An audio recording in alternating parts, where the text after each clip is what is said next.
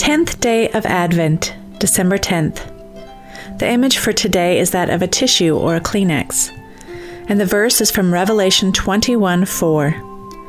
He will wipe every tear from their eyes, and death shall be no more. Neither shall there be mourning, nor crying, nor pain any more, for the former things have passed away. I've heard this verse quoted several times in recent past, mostly in relationship to death.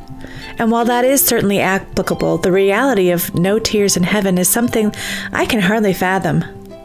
No tears from pain, no tears from anguish, no tears at loss, no tears in fear. I love the imagery of this verse too that He will wipe every tear from their eyes.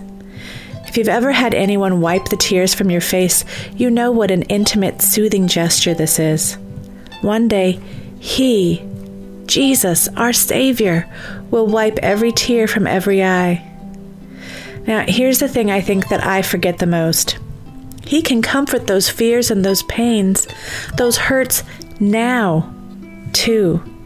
In 2 Kings, we see God sending a message to the king through Isaiah to let the king know that he, our God, had seen the king's tears. He took note of the king and his sadness, and he saw those tears.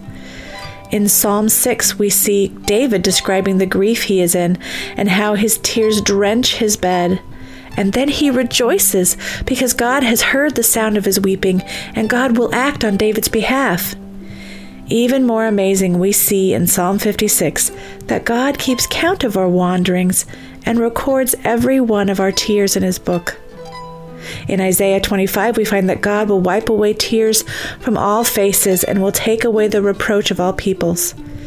When I ponder what it means for Him to wipe every tear from every eye, I know that my Savior is a personal Savior. He calls us by name. We are His. He loves us with an everlasting love, and He will wipe every tear from our eyes. What a comfort to know that He knows my hurts and is there to provide hope. What a comfort to know that even though I can't fathom all the logistics of how there won't be tears in heaven, I know that He has it covered. And I know that we will spend an eternity at His feet, worshiping and rejoicing with our Savior with no more tears.